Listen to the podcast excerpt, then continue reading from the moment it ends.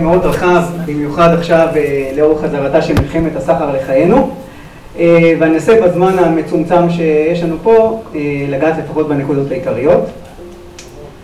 נתחיל בגילוי נאות, השקף המרתק.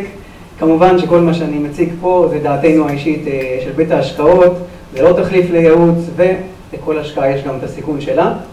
ואנחנו נדבר הרבה על סיכונים במצגת הזאת לפני שאנחנו נוחתים בסין, בואו נעשה עצירת ביניים קלה בארצות הברית.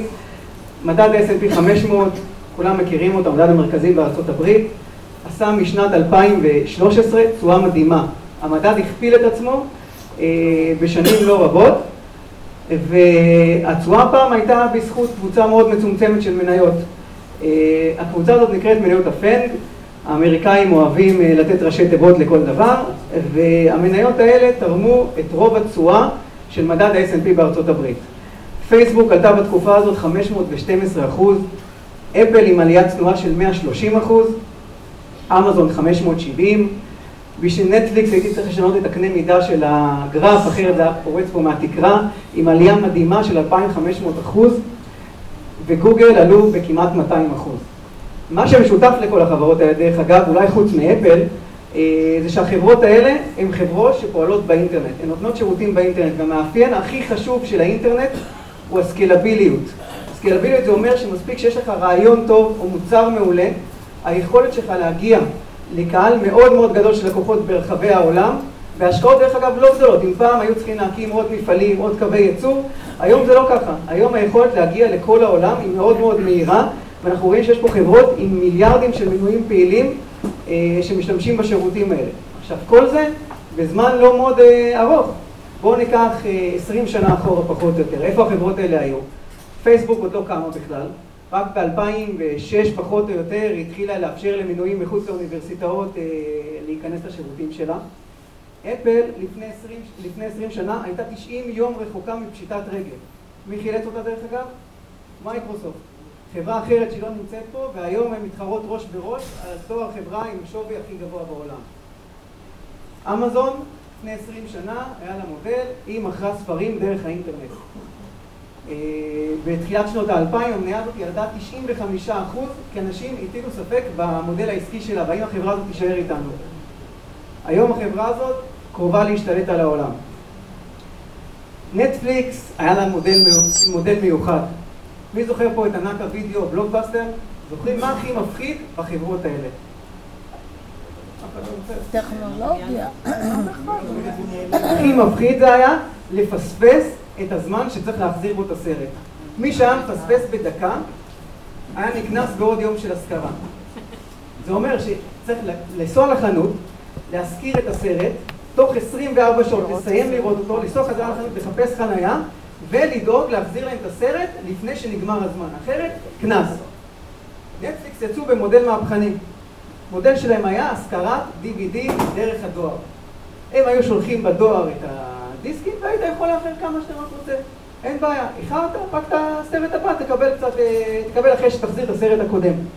ואז כמובן עבר הרבה זמן, החברה הזאת היום הגיעה למאות מיליונים של מנויים ברחבי העולם, חברה מדהימה, בזמן לא מאוד ארוך. וגוגל, גוגל לפני 20 שנה עבדו מתוך מוסך, אוקיי? היום יש להם קמפוסים המדהימים ברחבי העולם, הם התחרו בחברות כמו אלטה ויסטה או יאו, מישהו מחפש בחברות האלה היום? מישהו מכיר? זה היה התחרות שלהם אז, והיום אף אחד לא יכול לדמיין את החיים שלו בלי גוגל. כל זה בזמן מאוד קצר. עכשיו, כולכם משקיעים בחברות האלה. מי שבאופן ישיר משקיע, ברור שהוא חשוף אליהם, אבל גם מדד ה-S&P בארצות הברית בערך עשרה אחוזים, אפילו 12 אחוזים ממנו, חשוף לחמשת החברות האלה. אם נוסיף גם את מייקרוסופט, מעל ל-15 אחוז מהמדד בשש חברות. במדד יש 500 מניות, שש חברות, 15 אחוז מהמדד. טכנולוגיה בכלל זה בערך שליש מה-S&P היום. עכשיו גם אפשר לעבור לסין. תראו, את וואטסאפ אני לא צריך להציג, כולם יש פה, אני מקווה שיש לכם הרבה קבוצות, כולם על שקט. וואטסאפ חברה של פחות או יותר מיליארד וחצי מנויים פעילים היום, נמכרה לפייסבוק לפני כמה שנים בעסקה מדהימה, 19 מיליארד דולר. איזה מודל הכנסות? בדיוק, לא היה להם מודל הכנסות. קיבלו המון המון כסף, אז היה להם הרבה פחות מנויים, היה להם משהו כמו 400 מיליון. והסיבה שפייסבוק קנו את זה, ואנחנו מתחילים לראות עכשיו ניצנים של השימוש בזה, זה כדי להשתמש בבסיס נתונים ולהשתמש בחברה הזו בעצם כסינרגיה למוצר המקורי שלהם. אבל את האפליקציה הזאת אני מניח שאין פה לאף אחד, נקראת וויצ'ט, גם אם יש למישהו, רוב, רוב היישומים שלהם לא פתוחים מחוץ לסין, ומה שהאפליקציה הזאת עושה בעצם זה שילוב של וואטסאפ, רשתות חברתיות, הזמנת מוניות, תשלומים מקוונים, קניות מקוונות, שירותי בריאות ובנקאות, ואפילו קיבוץ נדבות בסין זה עם QR קוד לתוכנה הזאת. עכשיו לכו תנסו להגיד לו ששכחתם את הארנק בבית, מקסימום אולי שנגמרה לכם הסוללה, וזה עוד הקפצן הכי פחות מפחיד שמצאתי בגוגל. והסיבה באמת שהשירותים פחות מוכרים, הם שהם לא זמינים מחוץ לסין. אבל עדיין, לוויצ'ט, שזה חברת בת של טנסנט, יש מיליארד מאה מנויים פעילים, זה המון. קצת על מספרים, אין הרבה מספרים במצגת. מבחינת מספר המשתמשים באינטרנט, אז בארצות הברית קצת פחות מ-300 מיליון, אבל רוב האמריקאים משתמשים באינטרנט, 90% מהאמריקאים משתמשים באינטרנט. בסין, אמנם רק 60% מהסינים משתמשים באינטרנט, אבל המספרים הרבה יותר גבוהים, אנחנו מדברים על 830 מיליון סינים פחות או יותר, שמשתמשים היום באינטרנט. זה אומר שאחד מכל חמישה משתמשים בעולם באינטרנט היום הוא סיני, זה המון. שוק המסחר המקוון בארצות הברית קטן פי חלקי שלוש משוק המסחר המקוון בסין, והתשלומים הסלולריים בסין גדולים בערך פי 40 מהתשלומים הסלולריים בארצות הברית. עכשיו, סין אפשר להתווכח על הרבה דברים שם, אפשר להתווכח על הצמיחה, אולי זה לא 6-4, אולי זה 6, אולי זה 5, אולי הממשל משחק עם המספרים, אולי החשבונאות שם מאוד יצירתית. אבל יש מגמה אחת שהולכת אה, ונהיית ברורה לאורך השנים, וזה מעבר של אזרחים מהכפרים לערים. המעבר הזה, אם ב-1980 20% מהסינים רק גרו בערים, היום אנחנו מדברים על בסביבות 60%. המגמה הזאת הולכת וצוברת תאוצה, ואיתה מביאה גם עלייה בתמ"ג לנפש, וכמובן גידול במעמד הביניים ובכוח הקנייה של הסינים. אפשר לראות פה בשקף הזה את הגידול בשיעור החדירה של האינטרנט בסין, גידול יציב, עקבי, וכנראה שהוא ימשיך ללוות אותנו בשנים הקרובות גם. מגמה מאוד מאוד מעניינת שאפשר לראות בסין, היא לא ייחודית דרך אגב רק לסין, היא נכונה למרבית השווקים המתעוררים, זה ש-98% פחות או יותר מהמשתמשים באינטרנט בסין, הם משתמשים בסין, באינטרנט דרך הסלולר ולא דרך המחשב האישי. איך, איך זה קרה בעצם? זה קרה בגלל ההתפתחות המאוחרת של המדינות האלה. אם לצורך העניין, פעם ראשונה שאנחנו, האמריקאי הממוצע, נפגש עם אינטרנט, היה איפשהו בשנות התשעים, עם המודם הזה שמצפצף ומחכים עד שהוא מתחבר ואז מרוצים מההתחברות. סיני הממוצע בסביבות 2010, פעם ראשונה שהוא נפגש עם האינטרנט, וב-2010 מה כבר היה? היו סמארטפונים, הם הרבה יותר זולים מחשבים אישיים, הם הרבה יותר נגישים לאינטרנט. בסין, צריך לזכור, זה לא כמו בישראל. בישראל לכולם פה יש שקע של אינטרנט מהיר בבית, בסין זה לא המצב. לרוב הסינים אין אינטרנט, אין תשתית של אינטרנט בבית, ולכן השימוש בניידים הוא הרבה יותר נפוץ. זה נכון גם בבנקאות ובפיננסים דרך אגב. אם המהלך הטבעי של שימוש בפיננסים או באמצעי תשלום זה בעצם מעבר ממזומן, שטרות ומטבעות, לכרטיסי אשראי ומשם אה, אה, תשלומים סלולריים, בסין לרוב האנשים אין חשבון בנק ולכן המעבר הוא ישר בין מזומן לתשלומים סלולריים. זה נכון גם בקמעונאות, מעבר בין חנויות אה, מקומיות לקמעונאיות מקוונות, אה, זה נכון גם במערכת הבריאות, אבל זה מאוד מאוד בולט במובייל. ורואים פה תמונה של רכבות בסין, איך האנשים לא מרימים את הראש מהמסך של הטלפון, זה לא מאוד שונה מהרכבת אצלנו, דרך אגב, רק שם זה אולי מגיע בזמן. שם יש להם רכבת. בואו נדבר קצת על המחירים של המניות האלה. אז אם אני משווה את מדד מניות האינטרנט בסין למדד מניות האינטרנט בארצות הברית, אני אפשט קצת את הגרפים האלה ואני אשאיר רק גרף שמייצג לנו את הפרש המכפילים ביניהם. אנחנו רואים שההפרש עכשיו לטובת ארצות הברית הוא הכי גבוה שהיה בשנים האחרונות. זה אומר שהמניות בארצות הברית יקרות משמעותית, המניות בתחום האינטרנט יקרות משמעותית מהמניות בסין. תגידו אולי בצדק, בואו נבדוק את הצמיחה. אם המניות בארצות הברית צומחות הרבה יותר מהחברות המקבילות בסין, יכול להיות שמוצדק שהן יהיו יותר יקרות. אז זה לא המצב פה, כי עליבאבא צומחת יותר מאמזון בתחום המסחר המקוון. ביידו צומחת יותר מגוגל בחיפוש. וטנסנט אומנם צומחת קצת פחות מפייסבוק ברשתות החברתיות, אבל טנסנט עושה עוד הרבה דברים אחרים חוץ מרשתות חברתיות, והיא בעצם אחת מהחברות הטכנולוגיה הכי גדולות בעולם, ועוד מעט נדבר עליה בהרחבה. אז באמת עד שנה שעברה קורלציה בין ארצות הברית לסין בתחום של מניות האינטרנט הייתה מאוד מאוד גבוהה. ב-2018 הקורלציה הזאת נשברה לחלוטין והמניות בסין בביצועי חסר משמעותיים. למה זה קרה? זה קרה כי כמו שאמרתי בהתחלה, בכל השקעה יש סיכון, ובמיוחד בהשקעה הזאת. וב-2018 הרבה מהסיכונים בהשקעה במניות האלה התממשו. הסיכון הראשון, לא מחדש לכם כלום, כולם פה עוקבים אחרי הציוצים של טראמפ, מלחמת הסחר.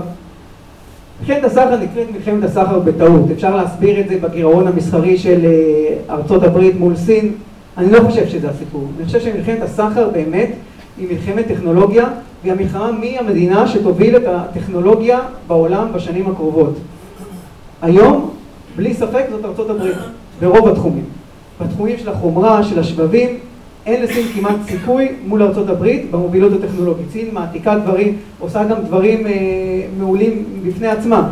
אם פעם אה, הדברים שהייתם קונים מסין לא היו ממותגים, היה כתוב איפשהו אה, בקטן מאחורה made in China, היום יש בגדול made by שיומי צ'יינה, הם גאים בזה, יש להם באמת חברות טובות.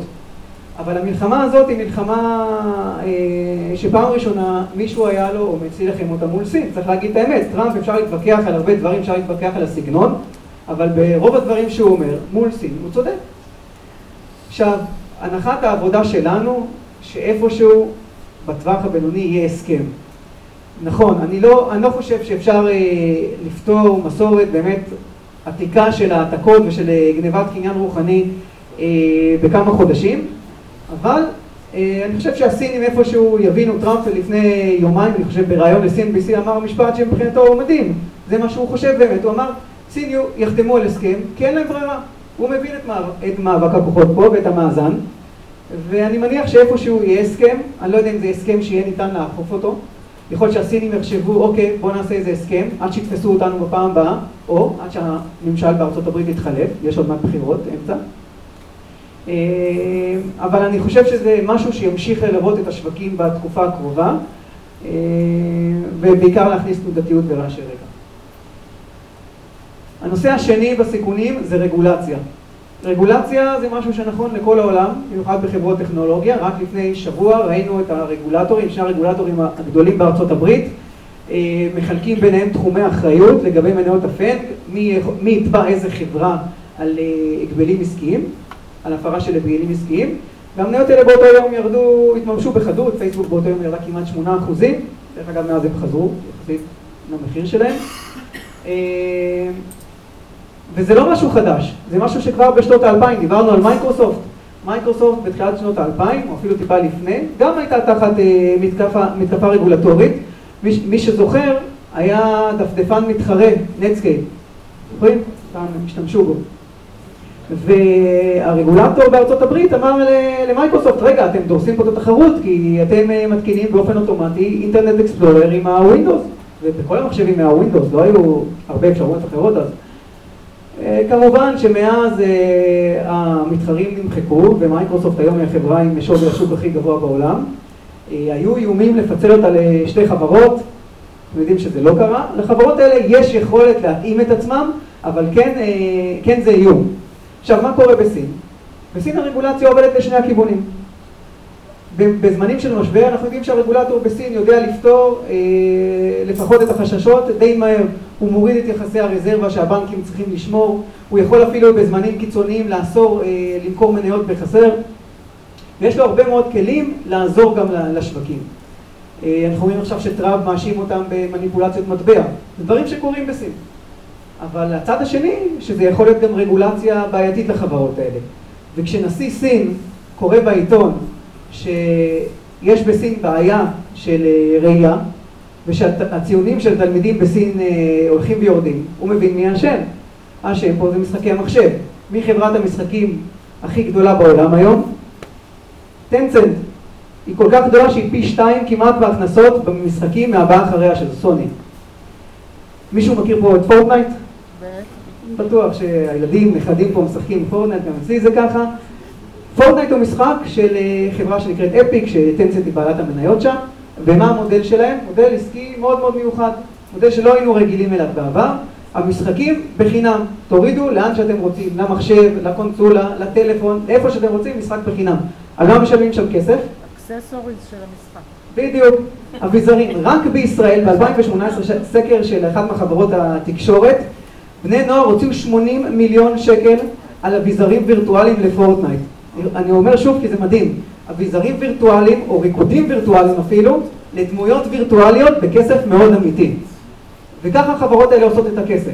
אז ברור שברגע שהנשיא של סין מבין שזאת הבעיה שלו, משחקי המחשב, הוא מקפיא הוצאה של משחקים חדשים.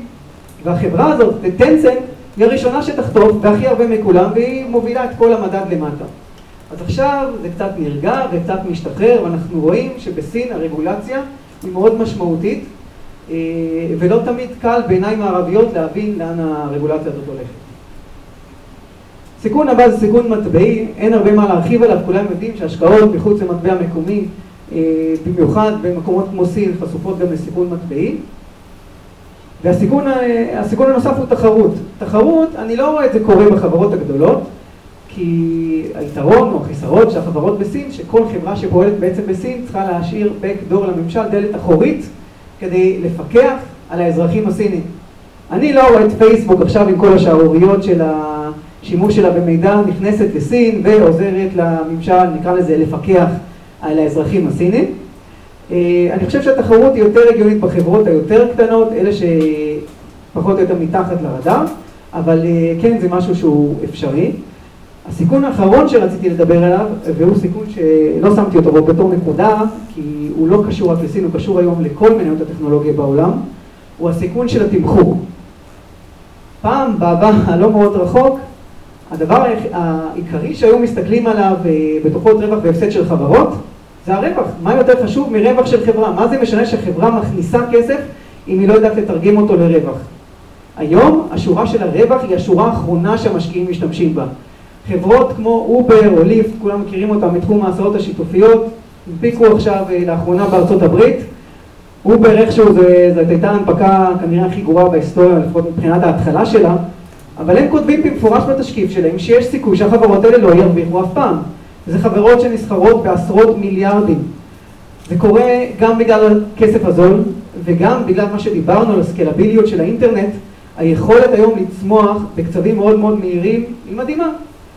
אה, כמובן שזה מייצר גם תחרות כי חסמי הכניסה יותר נמוכים, אבל ברגע שיכולת הצמיחה היא מאוד מדהימה, אז מסתכלים על השורה העליונה, חברת תחליפי בשר, לא חברה שנשמעת אה, מדהימה או טכנולוגית, קוראים לה ביונד מיט, היא הנפיקה לפני משהו כמו כמה שבועות בארצות הברית, פרסם, פרסמה דוח לאחרונה, לפני חמישה ימים, עדיין מפסידה כסף, כנראה שהיא תמשיך להפסיד כסף בתקופה הקרובה, אבל היא צמחה 210 אחוז בהכנסות שלה. באותו רגע החברה הזאת צמחה ביום, ביומיים, המניות עלתה, עלו 80 אחוז, זה המון. זה הסיכון היום של המחירים, כמובן שהכסף הזול והריביות הנמוכות אה, שילוו אותנו כנראה בתקופה הקרובה אה, משפיעות מאוד על הסיפור הזה. אה, וזה סיכון משמעותי, כי ברגע שמשקיעים מתחילים לפקפק במודל עסקי של אה, חברה, השוק מעניש מאוד מאוד מהר את החברות האלה, ואלה לפחות הסיכונים העיקריים אה, של השקעה בחברות בסין. עכשיו, אחרי שהוצאתי לכם את התיאבון להשקעה בחברות האלה, צריך להגיד, דיברנו על זה שכולם משקיעים פה בחברות האינטרנט בסין, בין באופן ישיר, בין, סליחה, בארצות הברית, בין באופן ישיר, בין באופן עקיף. אני חושב שיש איזה היגיון, במיוחד בפער המחירים שאנחנו רואים אותו היום, אה, להסיט קצת, לפחות מההשקעות האלה, גם למקומות צומחים אחרים ברחבי העולם, ואני חושב שסין היא מקום אה, מאוד מעניין גם להשקעות האלה. שני מילים עלינו, פסטרנק שוהם, אה, שנת פעילות תשיעית שלנו עכשיו, מנהלים כמיליארד שקל בשתי פעילויות עיקריות. הפעילות הראשונה זה ניהול תיקי השקעות ללקוחות פרטיים החל ממיליון שקל, והפעילות השנייה זה ניהול קרנות נאמנות בשתי קרנות מתמחות, קרן אג החברות. זה קרן מניות, יש לכם את הפרטים בפולדרים